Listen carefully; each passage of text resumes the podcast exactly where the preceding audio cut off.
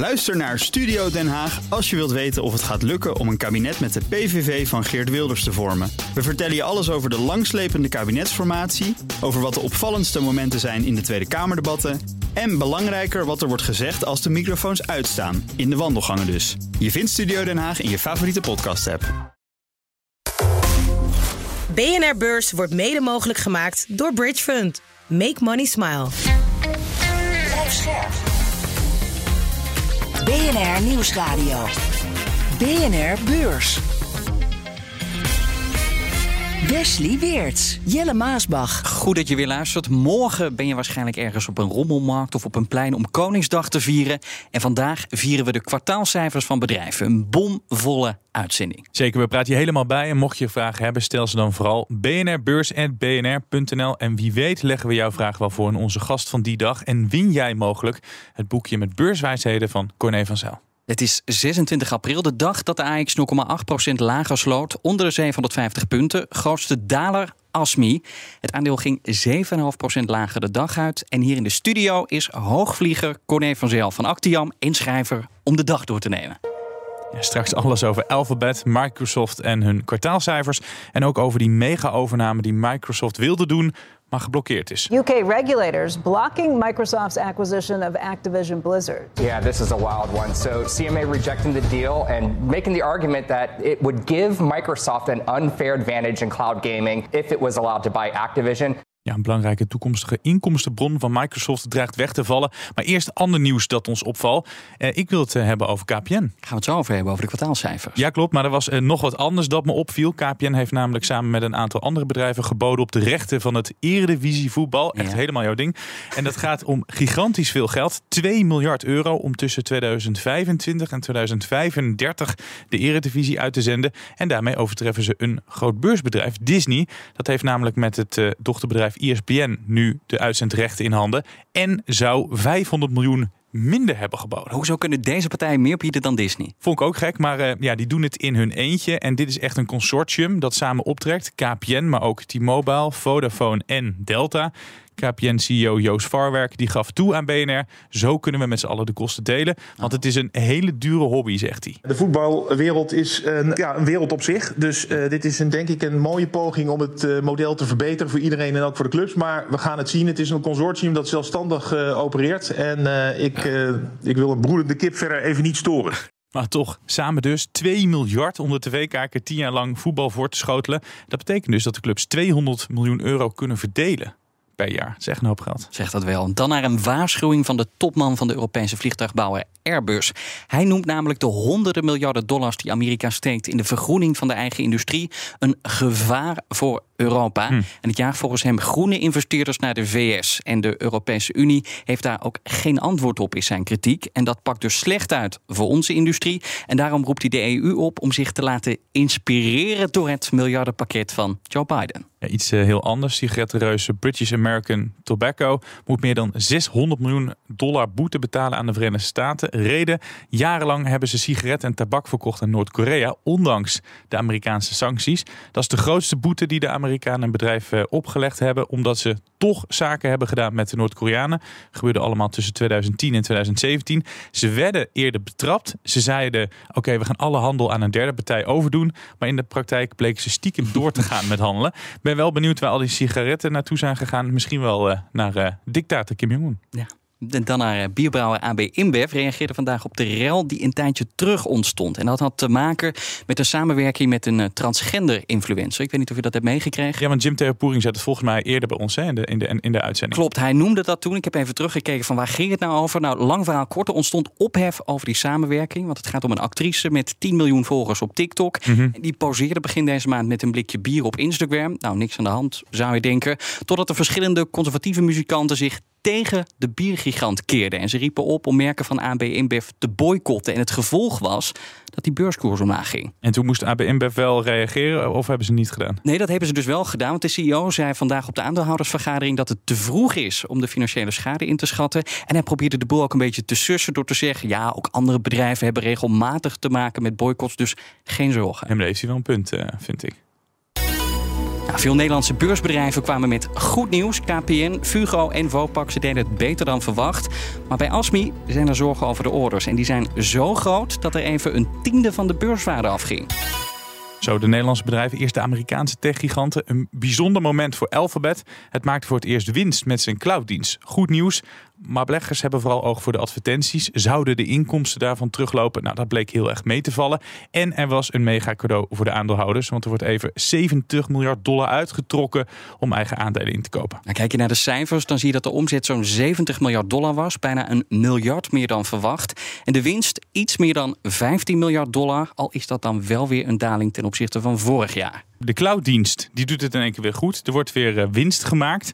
Um, en wij vroegen ons af, is dat een eenmalige meevallen of wordt het een structurele cash cow? Nou, of het echt een structurele cash cow wordt, dat is de vraag. Vorig jaar maakten we nog 3 miljard verlies over het hele jaar en nu een paar honderd miljoen winst.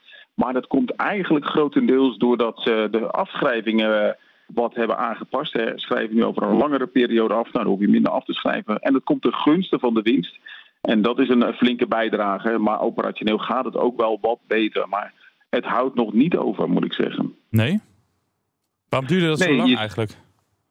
Ja, dat is een hele goede vraag. Want concurrenten doen dat aanmerkelijk beter. Google is ook blijkbaar beter in dingen als uh, advertenties uh, en dat soort zaken. Hè. Google is goed op een heleboel aspecten. Maar uh, deze hebben ze toch wat meer moeite om onder, onder controle te krijgen. En waar dat nou precies aan ligt, dat kan ik je ook geen antwoord op geven. Dan ben ik wel ook nog benieuwd naar uh, die advertentiemarkt. Alphabet is vooral afhankelijk daarvan. Inkomsten houden beter stand dan verwacht. Weet jij uh, hoe dat dan zit?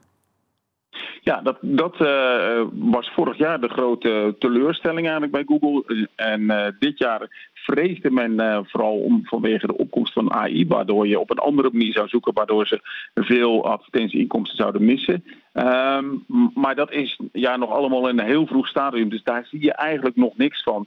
Het enige waar ze nu wel wat last van hebben is dat er wel wat prijsconcurrentie van partijen als TikTok zijn. Die, die duiken echt flink onder de prijs voor advertenties.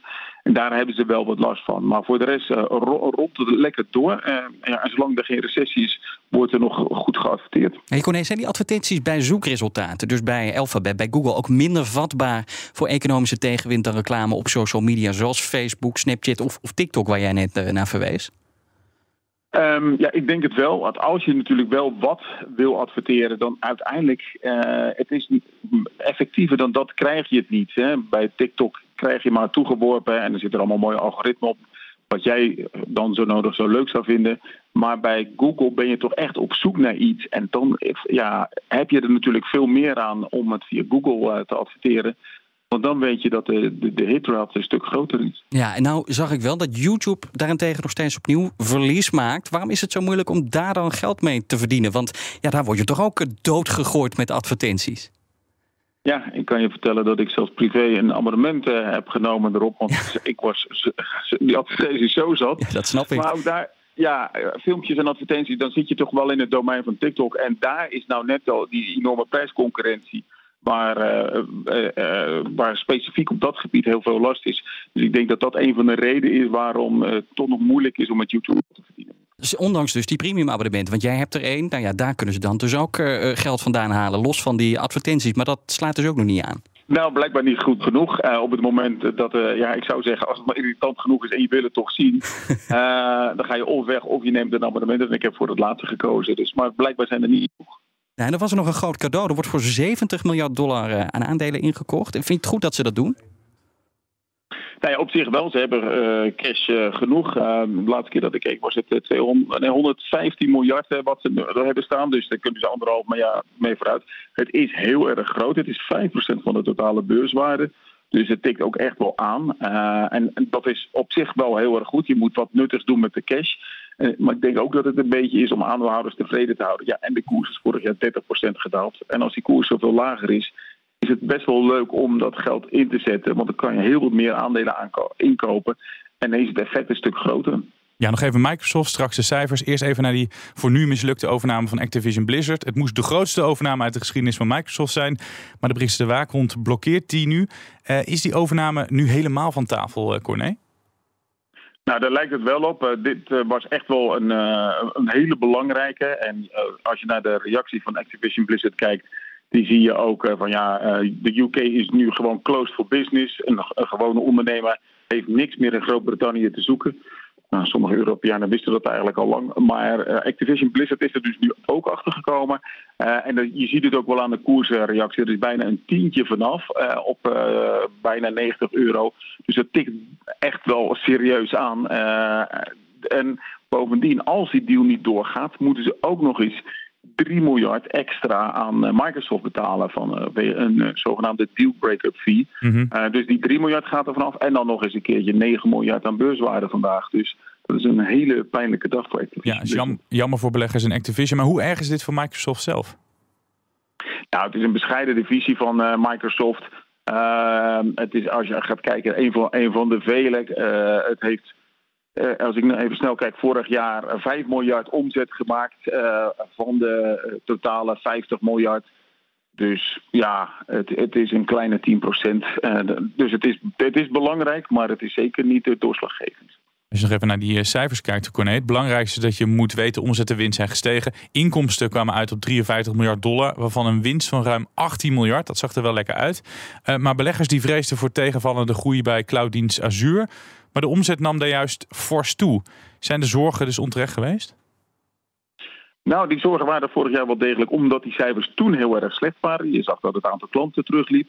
Uh, en, en zij hadden dus ook wel wat moeite om daar uh, wat uh, winst mee te maken. Niet zo weinig als bij Alphabet. Maar dat was best een, een, zorgenkindje. En daar hebben ze heel flink aan getrokken. En daar lukt het dus wel om er geld mee te verdienen en om de omzet te laten stijgen. 27 procent, hè, Corné? Dat is echt flink, toch? Ja, dat is echt serieus. En, en je zag eigenlijk al een beetje de turnaround uh, in het uh, kwartaal hiervoor. Uh, nam het ook al bovenmatig toe als je het vergelijkt met de andere divisies. Dus wat dat betreft is het, ja, hebben ze eigenlijk wel het gat gevonden. En, en ja, draagt het nu ook echt bij aan het totaal. En dat is echt wel een even iets anders. Vorig jaar 20 miljard omzet ten opzichte van die 50 miljard. Dus dit is echt wel uh, serious business. Is die cloud-tak ook het, uh, de groeimotor voor Microsoft? Uh, nou, voorlopig lijkt het dus wel, zeker nu ze het gat boven water hebben. En dat, dat ja, in hoeverre die cloud verder gaat. En natuurlijk is iedereen zet steeds meer in de cloud. En dat is dus wel belangrijk. Maar op een gegeven moment zijn alle bedrijven wel een beetje overgegaan. En daar moet je toch wel vooral van hebben. Ehm, en ik, het is moeilijk om te bepalen waar je nou zit in, de, in die cyclus. Eh, in hoeverre eh, bedrijven al uh, alles al hebben gedaan. en dat je dus al over, dat, dat het gros al achter de rug is. Of dat het nog moet gebeuren. Want kijk, als, als iedereen het al gedaan heeft, dan ga je toch ook daar wat prijsconcurrentie krijgen. Maar daar zijn we dus in ieder geval nu nog niet. Nee, nou was Microsoft ooit groot met Windows. Het verdienen vooral geld met Windows licenties. Hoe belangrijk is die tak nu nog? Ja, dat is uh, 9%, maar wel bovenmatig winstgevend. Om de simpele reden dat alle kosten al gemaakt zijn. Ja. En ik weet niet wanneer jij je laatste Excel Word upgrade hebt gehad. hebt gehad. maar dat is al een tijdje geleden voor de meesten. Dus het is, voor de, dit is gewoon, uh, het, het, uh, het, loopt rustig door. Uh, en ja, wat dat betreft is het wel een van de grote winstmakers, of relatieve grote winstmakers ten opzichte van de rest van het bedrijf. Corné, nog even heel kort. Wes heeft het elke dag over AI, maar ik ga hem er toch ingooien. Zoekmachine Bing, het zwakkere broertje van Google, wordt volgestopt met die toepassing met kunstmatige intelligentie. Trekt dat nu al meer bezoekers? Nee, dat is nog niet echt terug te zien in deze cijfers. De verwachting is wel dat het zal gaan gebeuren. Het valt me wel op dat er niet zoveel tractie is. Je hoort er niet zoveel mensen over. Iedereen zit toch nog wel gewoon op, uh, op, de, op de concurrentie. Uh, dus wat dat betreft valt me dat nog een beetje tegen. Maar goed, uh, wat dit is kan nog wel komen. Ik denk dat als het op een gegeven moment gaat lopen... dat mensen daadwerkelijk zien dat ze met behulp van Bing App plus AI... Uh, echt meer ja, betere resultaten krijgen en beter vinden wat ze zoeken. Dat, dat er dus wel veel meer mensen over zullen gaan. Maar daar zijn we nog niet. BNR Beurs. Wall Street dan. De Dow Jones staat lager, 0,2%. De S&P 500 staat 0,1% in de plus. En de Nasdaq maar liefst 1% erbij. En je ziet dat vooral Microsoft de grote winnaar is. 8% uh, gaat het aandeel omhoog. Uh, en je ziet dat andere techbedrijven een beetje meeliften op het succes. Alleen Alphabet staat wel niplager, 0,3% in de min. Gisteren hadden we het over First Republic Bank. En toen ging het heel hard naar beneden. Ook geen succesverhaal. Nee, dat aandeel sloot toen bijna 50% lager. Vandaag geen herstel. Oh. 21% in de min. Er zijn dus nog steeds zorgen om het eh, voortbestaan van de bank. Nadat ze bekend maakten dat veel klanten geld van de rekening hebben gehaald in het eerste kwartaal. Ja, wat heet. Er werd 72 miljard hè, in die eerste drie maanden van het jaar van de rekeningen gehaald. Ze hadden ook nog eens 30 miljard van concurrenten gekregen om de boel daar draaiende te houden. Dus eh, als dat niet was gebeurd, dan was het dus 100 miljard verdwenen van de balans van dat hele kleine Amerikaanse bankje. Dus beleggers zijn nog steeds eh, bang over eh, First Republic. En die halen nu ook een geld weg. BNR Beurs. Dat waren de buitenlandse namen. Nu de aandelen van eigen bodem. KPN valt op. En dan vooral de omzet. Want er was jarenlang één zekerheidje bij KPN. Die omzet die ging naar beneden. Maar sinds een aantal kwartalen is er weer sprake van groei. Zo ook dit kwartaal. Corné, waar halen ze de inkomsten vandaan? Nou, eigenlijk gewoon een hele gestage groei als je gaat kijken naar uh, de hoeveelheid uh, die ze omzetten. Uh, en daarbovenop komt dan dit kwartaal dat ze nog wel wat hebben kunnen profiteren van prijsstijgingen. Dat kunnen ze niet. Er staat altijd een, een toezichthouder over hun schouders mee te kijken, dus dat kunnen ze niet te veel doen. Maar die combinatie zorgt er wel voor dat het best wel aardig aantikt. Uh, ik zag een groei bijvoorbeeld in mobiele services van business to consumer van, van 5% ja, een beetje extra uh, klanten en een beetje extra prijsstijging. En, en daar ben je al. Dus dat, dat wel, loopt lekker door. En wel andere cijfers dan bij die big tech bedrijven. en, hoe, en, hoe lang ja. houden ze die groei vol? nou, ik, ik, denk dat uh, KPN daar daadwerkelijk wel op het goede pad is ingeslagen. En de, de grote belofte bij KPN is nog altijd natuurlijk dat iedereen straks op glasvezel zit. En dat KPN daar bij verre de grootste partij is. Um, en, en daar zullen ze wel langzaam de prijs kunnen verhogen, terwijl ze dan op een gegeven moment de kosten hebben gehad. Uh, en dat zou uh, ja, voor de lange termijn de winstbijdrage moeten leveren. En dat zie je iedere keer een beetje meer. Dus als je naar over een jaar of vijf gaat kijken, zal je zien dat de kosten een stuk naar beneden zijn gegaan. terwijl de omzet lekker doorloopt. En dat moet goed zijn voor de winst. Moeten ze niet te veel aan die voetballers allemaal gaan geven natuurlijk. Maar de, de, deze tak loopt goed. Asmi komt met een probleem waar ook ASML last van heeft. Namelijk minder bestellingen voor zijn chipsmachines. Ook de vooruitzichten zijn somber. En daarom gingen uiteindelijk 7,5% van het aandeel af. Wat we zien gebeuren in de markt is dat die markt toch iets ja, verder afzwakt dan wat we uh, drie maanden geleden dachten. Met name de memory market, de markt voor geheugenchips, is, is staat onder veel druk. Drie maanden geleden was er nog een kleine verwachting misschien dat het begin van het herstel zou kunnen zijn in de tweede helft van dit jaar. Nou, dat zien we nu niet gebeuren. Dat was de CFO van het bedrijf die je hoorde. Ja, Corné, je kon van mijlen ver aanzien komen dat die orders zouden dalen. Hoezo schrikken beleggers daar toch zo erg van dan? Nou, met name ook omdat uh, voor de rest van het jaar, uh, het zijn vooral de vooruitzichten die heel erg tegenvallen. En ik denk dat daar beleggers voor geschrokken zijn. De eerste taxaties van analisten die ik heb zien binnenkomen zijn een daling van 7%. Nou, dat komt precies overeen met de koersdaling die we hebben gezien. Dus wat dat betreft een hele efficiënte markt. Maar ja, laten we wel wezen, de recessie moet er nog gaan aankomen. Dus als we gaan kijken in de rest van het jaar zal je een recessie gaan krijgen in de Verenigde Staten en in Europa. Dat is de algemene verwachting. En zij gaan daar nu ook last van hebben. De chipsector is bij uitstek een bedrijf wat in een heel vroeg stadium daar last van gaat krijgen. En ik denk dat dit dus de eerste tekenen daarvan zijn. Hoe lang houdt die dip aan in die orders?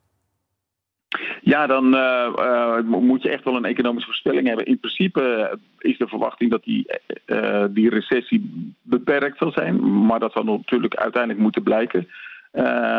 En ja, ook dan zullen zij weer vroeg in de weg omhoog zitten. Maar voorlopig zijn we daar nog niet.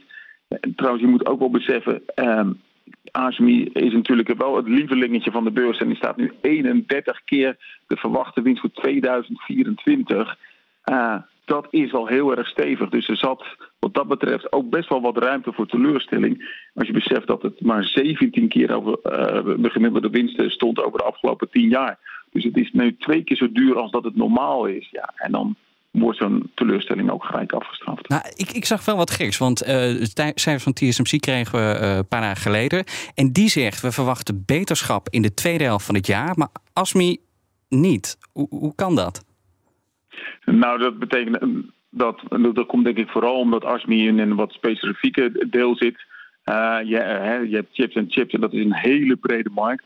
Uh, en terwijl TSMC eigenlijk overal in zit, is ASMI denk ik toch wel wat meer en wat specifieke klanten, zoals die memory chips waar de CFO het net over had. Ja, het is wel lastig voor beleggers, want je moet nu uh, ja, keuze gaan maken. Welke aandelen koop ik wel? Koop ik überhaupt chipaandelen met dit soort tegenstrijdige berichten? Wat, wat, wat vind je van uh, de, de chipaandelen momenteel? Nou, ik vind dat er nog steeds heel veel enthousiasme in zit. En nogmaals, als die waardering twee keer het normale koerswinstverhouding is, terwijl de beurs uh, dat zeker niet staat. Sterker nog, de beurs is ongeveer gelijk aan wat we de afgelopen tien jaar hebben gezien. Uh, met name de Europese beurs. Dan denk ik van, dan zit er nog steeds erg veel optimisme in deze koersen verwerkt. En dan moet je dus geen teleurstelling op de winst hebben, want dan krijg je dit soort resultaten. Dus A, ik denk niet dat ik zo enthousiast hoef te zijn over de winsten. En B, denk ik dat de waardering dus nog steeds te hoog is. Morgen zijn we er niet. Kunnen we even lekker uitslapen en in de avond wat anders gaan doen. Dus laten we even kijken wat er vanaf vrijdag op de agenda staat. We beginnen eens een keer niet met kwartaalcijfers, maar met economische cijfers. Want we weten die dag of Europese landen een economische groei laten zien of toch een krimp.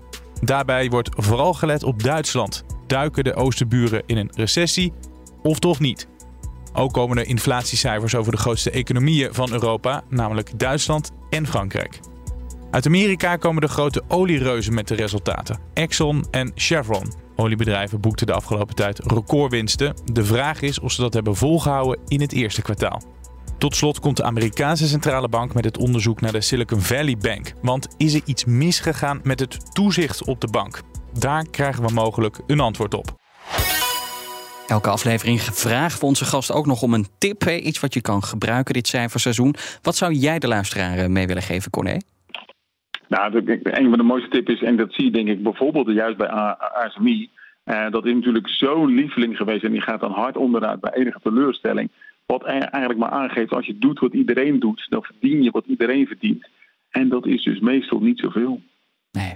Dankjewel, Corné van Zel van Actiam. En ik zeg tegen jou, fijne Koningsnacht en dag en uh, tot vrijdag. Tot dan. BNR Beurs wordt mede mogelijk gemaakt door Bridge Fund. Make money smile. Ook Thomas van Zeil vind je in de BNR-app. Je kunt live naar mij luisteren in Zaken doen. De BNR-app met breaking news, het laatste zakelijke nieuws... en je vindt er alle BNR-podcasts, bijvoorbeeld Het Nieuwe Geld. Download nu de gratis BNR-app en blijf scherp.